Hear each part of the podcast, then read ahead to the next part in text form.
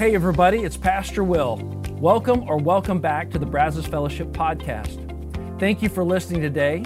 And at the end of this episode, please take a moment to subscribe to this podcast if you aren't already. But more importantly, I hope the following presentation inspires you to take the next step in your faith journey. Enjoy. Before I dive into the message, I want to take just a moment to share a statement specifically with all of my black brothers and sisters in our community. And I just want to say to you right now that I realize that the words, "I'm sorry," are not near enough. I'm sorry for the injustices that you have had to endure. I am sorry for the systems that have failed you and caused you to live in fear and caused you to live with setbacks and roadblocks throughout your life. And I want you to know here at Brazos Fellowship, we are committed to being a part of the solution. We want to raise awareness of the issues that people of color live with every single day. And we want you to know your voice needs to be heard. And we want to be a platform through which you can speak. We need to hear about your experience as a person of color. And to that end, we have created a special email just for that purpose, stories@brazosfellowship.com. And I want to encourage you, if you would, take just a few minutes to be able to share with us part of your story as a person of color, and help us to understand that experience. I just want you to know that here at Brazos Fellowship, we are listening and we are learning. And my hope and my prayer is that as we work together, that we can build a better world for our kids than the one that we were given. And I believe with all my heart, with Jesus' help, that is possible. We love you. Thank you. Weary and burdened. Let's pause for just a second. My goodness, has there ever been a time where we have felt, just as a culture, as a community, more weary and burdened than these last few months? This has never been more appropriate than right now. I mean, for such a time as this moment in history, I believe that God wants you to hear this. I believe this message is specifically for you today. That He's saying, if you're weary and burdened, here's what I want you to know. I will give you rest. Take my yoke upon you. Learn from me. And we talked about this yoke. It was a piece of farming equipment that just helped you to be able to bear up under a load. In other words, Jesus is saying life has a load. Life has a weight to it. And it's not easy. But I'm going to give you a way to live life where it's not crippling. It's not wearisome and burdensome all the time. He says, take my yoke upon you, learn from me, for I am gentle and humble in heart. You need to know my heart, Jesus is saying. I'm gentle and humble at heart, and you will find rest. Here's the result, in other words. You will find rest for your souls. This is what's going to happen if you follow my lead, if you do what I do, follow my practices, follow my habits, follow my routines, follow my disciplines, in other words, in my life, spiritually speaking, this is the result. And he ends by saying this, for my yoke is easy, my burden is light. He invites us into this life of not only receiving him into our life, but patterning our lives after his. It's beautiful to see how his invitation is still just as relevant today than ever before. Now, we got to ask the question, why is this so hard? Because it is hard, isn't it? I mean, let's be brutally honest. This is not easy to do. That we hit roadblocks all the time. This is a difficult thing for us to be able to implement. And part of the reason why it is so hard comes down to a little word called desire. Now, desire in and of itself isn't bad. As a matter of fact, we could say that desire is a great motivator. Desire really is the thing that gets us up out of bed. It got me up out of the bed this morning because I desired to bring a good message for you guys. I want to be able to put food on the table for my family. And I bet you too that desire drives us, the desire to reach goals, the desire to do great things. It gets us up out of the bed. But, however, If at any point desire stops being something that is led by you and desire begins to drive your life, it's driving your life, then you're in trouble. Because here's what we know about desire. Desire is never satisfied. I mean, never. King Solomon in the Old Testament, Ecclesiastes chapter 1, verse 8. Here's what he says. He says, the eye has never had enough, has enough seeing, nor the ear its fill of hearing. Think about this. Let's just test this for a minute. Have you ever gone to an amazing movie? Maybe you would say, the best movie I've ever seen. Do you ever walk out of the movie saying, I never have to see another movie ever again? Like, I'm good. That movie was so good. My eye has seen all the movie it ever needs to see, right? We never say that. Have you ever heard a song and you go, that's the best song I've ever heard? I get goosebumps. Like, it was amazing. I don't have to hear any more music now. Like, we don't ever say that. That's not the way we're built, right? The towering intellect, Thomas Aquinas, great thinker, philosopher, theologian, incredible. He once asked the question, what would it take to feel satisfied, for us as humans to feel satisfied? What would it take? And you know what the answer is he came up with? Everything. Everything. You would have to experience everything. You would have to experience every person. You would have to travel to every location, every exotic location. You would have to eat every kind of food. You would have to drink every kind of drink. You would have to achieve every kind of achievement, every kind of award. You would have to own every kind of possession. You would have to have every kind of experience. And he says, and even then, your heart would never be fully and completely satisfied. Isn't that amazing? One of the most brilliant minds to ever think about this. And one of our more modern poets once said, I can't get no satisfaction, and I try, and okay, I'll stop, all right? Okay, anyway, yes, I'm sure you've heard that one before, right? I can't get no satisfaction. It doesn't matter, we're talking about theologians, philosophers, poets, musicians. They have all come to the same conclusion. Desire is infinite. But here's the problem. You and I, we're not infinite. We are finite. We all have limitations. Remember, we talked about it a couple of weeks ago. We are all finite. So the result is what? Is restlessness. Our hearts, our souls are restless. Now, for those of you out there that love math equations, right? Let me just break this down into a math equation. Infinite desire minus finite soul equals restlessness, right? That's the equation that's happening. If we could be really honest, inside of every one of us, most of us live with chronic, unsatisfied desire, that we feel like we're not quite there. It never quite feels like I'm totally satisfied. And even when I get that thing or that accomplishment, or I move into the new house or whatever, it's never quite what I'd hoped it could be. So the question we're left asking, what do we do with all this pent up, unsatisfied desire? What are we supposed to do with all of that? Jesus spoke to that. And he says, the reason you feel like that is because you've been wired a particular way. And here's how you've been wired. You have been wired to be with God forever.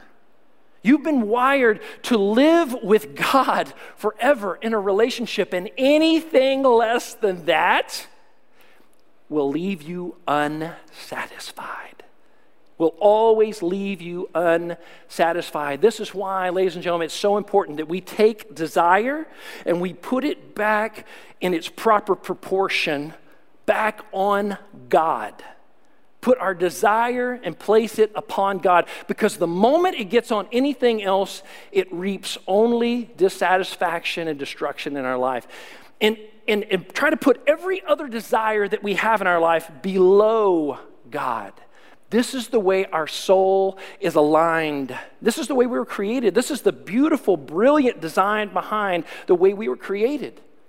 And St. Augustine again, another brilliant theological mind, back when he was witnessing the fall of the Holy Roman Empire before his very eyes, he made this observation.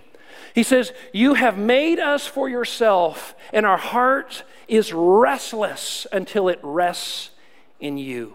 There is nothing on this earth that's ever going to take away that restlessness except our Creator. The conclusion he came to.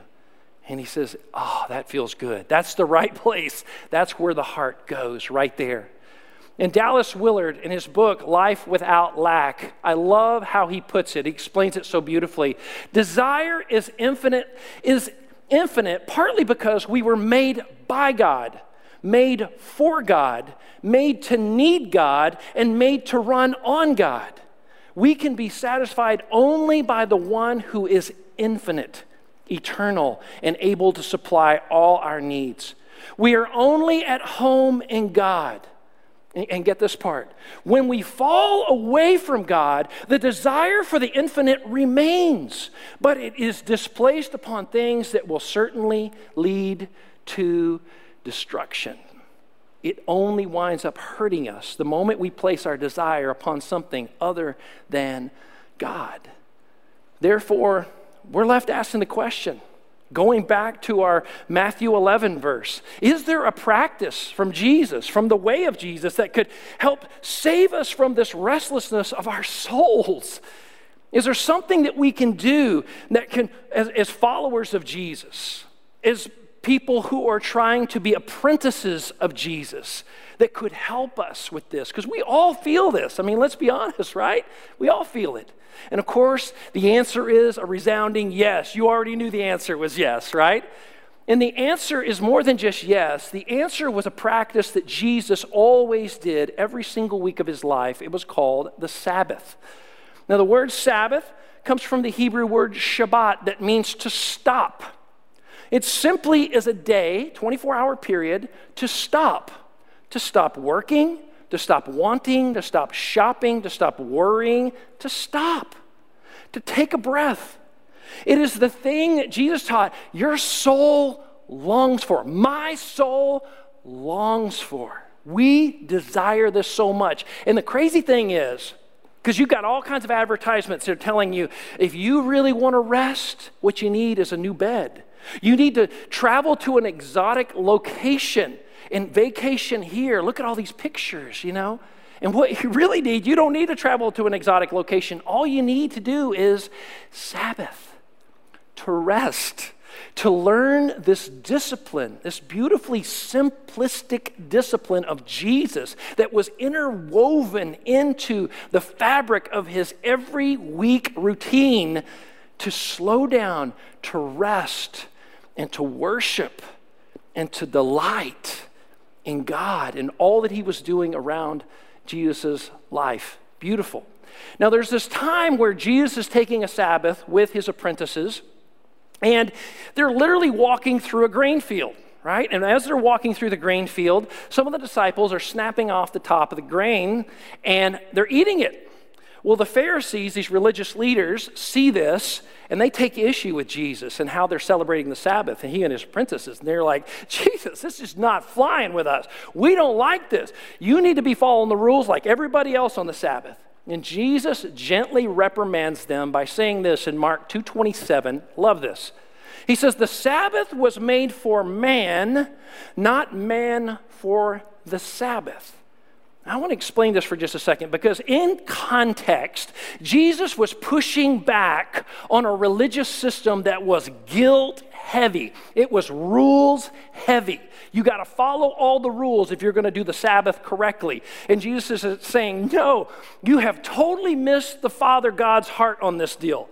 That the Sabbath was meant to be restful, replenishing, joyful, good. It was made for you, not for you just to have more rules. It's not supposed to be a burden. It's not supposed to be more rule keeping. You've completely missed this. Now, fast forward to today. Our problem today isn't being legalistic about the Sabbath. If we're really honest, most of us would say our biggest issue with today is we don't really understand the Sabbath. We don't really keep the Sabbath. A day off? Sure. Sunday worship? You know, when I can, right? But really observing a Sabbath? Most people would say, I'm not even sure how to do that exactly. I'm not really sure how to go about that. But what Jesus is showing us here, and this is what I want to unpack with you over these next few minutes, is how to begin this process. And we're going to actually talk more about it next week and get into it even more. But what Jesus is getting into here, he's tapping into a rhythm to creation that is old as the earth itself. As a matter of fact, when we go all the way back to the very first verse of the entire Bible, Genesis chapter 1, verse 1, we see that in the beginning, God created the heavens and the earth. And over the next several verses, we see unfolded 6 days of God doing hard work. He literally gets the universe up and running, right? We see creating all that is. And then we see on the seventh day, something really interesting happens. In Genesis chapter 2, verse 2, here's what we're told. By the seventh day, God had finished the work he had been doing. So on the seventh day, he rested from all his work. Then God blessed the seventh day and made it holy. This word holy literally means to set apart. To set it apart. Set apart because on it he rested from all the work of creating that had been done, that he had done. And so, did you catch that? Twice we're told God rested. He rested. What exactly does that mean? There's something really powerful going on here, that God rested, and when he rested, when he paused 1 and 7, 6 days on, 1 day off, he built into creation a rhythm. You see rhythms all through creation, that every day there's a sunrise and there's a sunset, right? That planetary rotations happen in rhythms, seasons happen in rhythms, the tides move in rhythms. Even within our own bodies, our heart beats to a rhythm. We breathe in and out in a rhythm. We walk in a rhythm. We even have circadian rhythms that when we respect them, sleeping and being awake and restfulness actually cause us to flourish. Everything comes in rhythms. Even labor pains come in rhythms. Amen, ladies? Like everything has a rhythm to it. And this is what God is showing us, that he created everything to have these kinds of rhythms, and he is calling us into a particular rhythm with every single week of our lives to be able to trust him. And what's beautiful is that God dwells in those rhythms. And when we respect those rhythms, we flourish as human beings. When we disrespect them, we push back on them, we literally find ourselves going across the grain of the universe that God has created. And it starts to hurt us. It starts to break down in our own life. And we pay the price. But God is saying, come to me. Jesus echoes it again in this Matthew 11:28 passage. And I want to read it to you from the Message. I love how he says it here, how it's translated. It says, come to me, get away with me, and you'll recover your life. I'll show you how to take a real rest. Why? Because everybody needs a rest. Now, what does this mean when Scripture says that God rested? Was he tired? Let's go back to our definition of Sabbath. Shabbat, as we said, means stop, but it can also mean delight. That God delighted in what he had created. He took a few moments, or a day rather, to pause and celebrate all that he had created, to enjoy it. And he's showing us that this is a pattern that I want you to slow down, just like God did, and enjoy 1 out of 7 days to learn how to enjoy it, to rest, to worship, to pray, to make the most of it as a replenishing time. And let me give you a good filter question. I love this. This is not original to me. I came across this week. I thought it was beautiful. What could you do for 24 hours that would fill my soul, that would fill your soul with deep joy, like exuberant, overflowing joy? Because if that's not how you feel about your Sabbath, then you're doing it wrong. Because God was filled with joy. It was something that brought enjoyment to him. He celebrated it. It's beautiful to see how God echoes, he mirrors, he reflects for us how we're to respond to the Sabbath. Beautiful.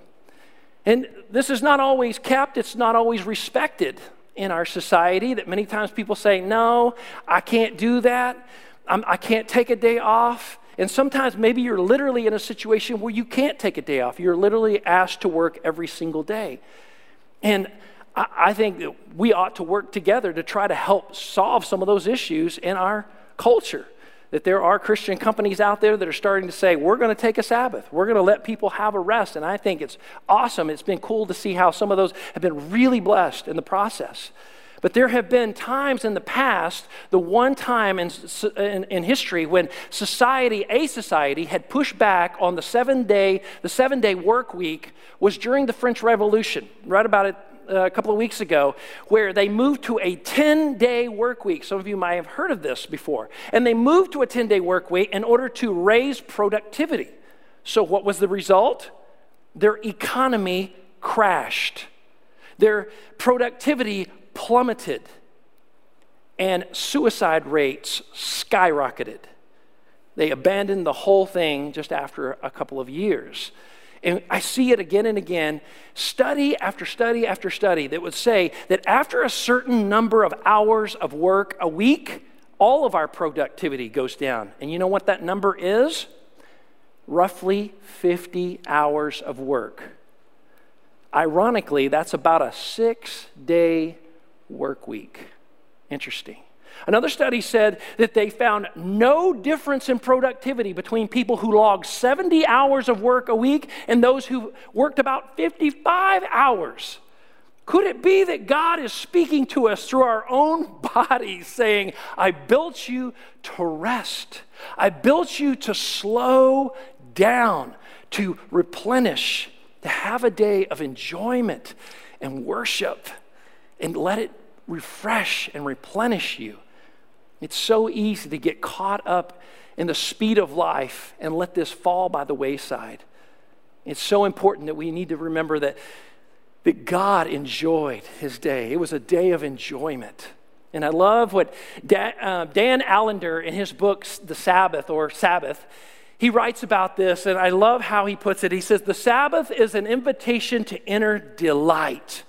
When experienced as God intended, is the best day of our lives. Without question or thought, it is the best day of our week. Sabbath is the holy time where we feast, play, dance, have sex. Did he just say that? Wait, sing, pray, laugh, tell stories, read, paint, walk, and watch creation in its fullness. Few people are willing to enter the Sabbath and sanctify it, to make it holy, because a full day of delight and joy is more than most people can bear in a lifetime, let alone in a week. And this is what God is calling us into. And this is the thing that many people, I would say most people, are missing out on. Most apprentices of Jesus are not experiencing this. And if I can be brutally honest in my own life, for years I didn't do that. And it did take a toll on my body. Anxiety, stress, depression at times. It took a toll on my family. They had to put up with me. But I'm so thankful that God has helped me to begin to be more disciplined about this rhythm. And I just want to encourage you to begin to do the same thing. And as we look back on what was it about this day, this Sabbath day, the seventh day of creation, you see that God, it says that he called it holy and he blessed it. Now, let's back up real quick. I'm just going to summarize this first chapter or so of creation, the creation story. God blesses three things. We're told that he blessed the animal kingdom, Go be fruitful and multiply. He blessed human beings, also told them be fruitful and multiply. And then he blessed a day? That's kind of weird, isn't it? What does that mean? What that means is that that day, that Sabbath day, day number 7, is just like the animal kingdom and just like human beings, it has the capacity to produce more life in us and in our sphere of influence and in our experience as human beings. Beautiful. I came across this survey this week. This guy was a doctor who had done a survey to find the happiest people on earth. And among the top of the list was a group of Christians that were literally religious about the Sabbath. They observed every 7 days, they observed a Sabbath. And what he found was these people not only were happy, but they lived on average 10 years longer than the average American. That's pretty remarkable, isn't it? So that got me intrigued. I started thinking, I'm going to do a little math here. I did the math, and if you observed 1 day in 7, a Sabbath every 7 days for your entire life, it adds up to, wait for it, roughly 10 years, almost exactly over a lifetime. What I'm telling you today is, folks, is that when we say the Sabbath is life-giving, that's not empty rhetoric. That equates into actual, real, improved life quality. God knew what he was doing when he put this together. And what's so beautiful is that when we see Jesus' practices, what he taught about this, he never in any way annulled the Sabbath. Jesus never said, okay, you don't have to do that anymore, all right? In Mark 2:28, as a matter of fact, this is the very next verse from the one where we said, where he said, the Sabbath is made for man, not man for the Sabbath. He goes on to say, so the Son of Man is the Lord of even the Sabbath. It's my day. It's the Lord's day. It's my day to get to be with you. And I want as much uninterrupted time to just us to enjoy the day together and with your family and with people that you love, and just learn to rest and learn to get away, pull back. We need this so desperately. And next weekend, I want to talk a little bit more about two of the most critical commands in Scripture that specifically speak to the Sabbath. But one more time, Jesus calls us to this rest. Matthew 11:28, come to me, get away with me, and you'll recover your life. I'll show you how to take a rest. I don't know about you, but I'm ready to go take a Sabbath now. We all need a rest, don't we? It's beautiful. And Jesus is saying, we can begin this now. I love you, and I am your Sabbath.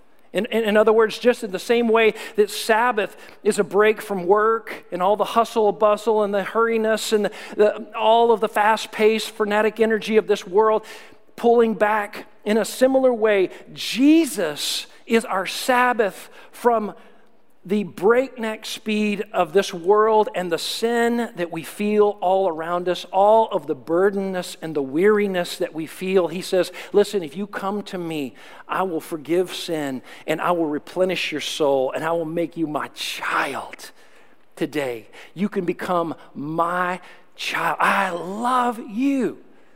I don't care what you've done. I don't care where you've been. I don't care who you are. You are welcome. Come to me right now, all of you who are weary and burdened, and I will give you rest. Here's our application prayer today. It's simply saying, Jesus, I commit to practice a Sabbath every week as you did. My soul rests and delights in you. And maybe today, the challenge that God is nudging your heart with is to invite Jesus Christ into your life so that he truly is the rest of your soul, that he truly is the thing that your soul delights in. You can't do that unless you know him. And today, I want to encourage those of you who do know him to begin to make time to Sabbath with him. And for those of you who don't know him, that you would invite him into your life and begin a whole new life of freedom where your soul finally finds rest in him.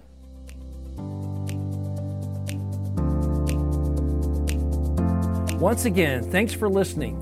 If you live in the Brazos Valley, we would love for you to engage with us at one of our weekend services. For directions, service times, and information about our fabulous children's and student environments, visit us at brazosfellowship.com. That's brazosfellowship.com.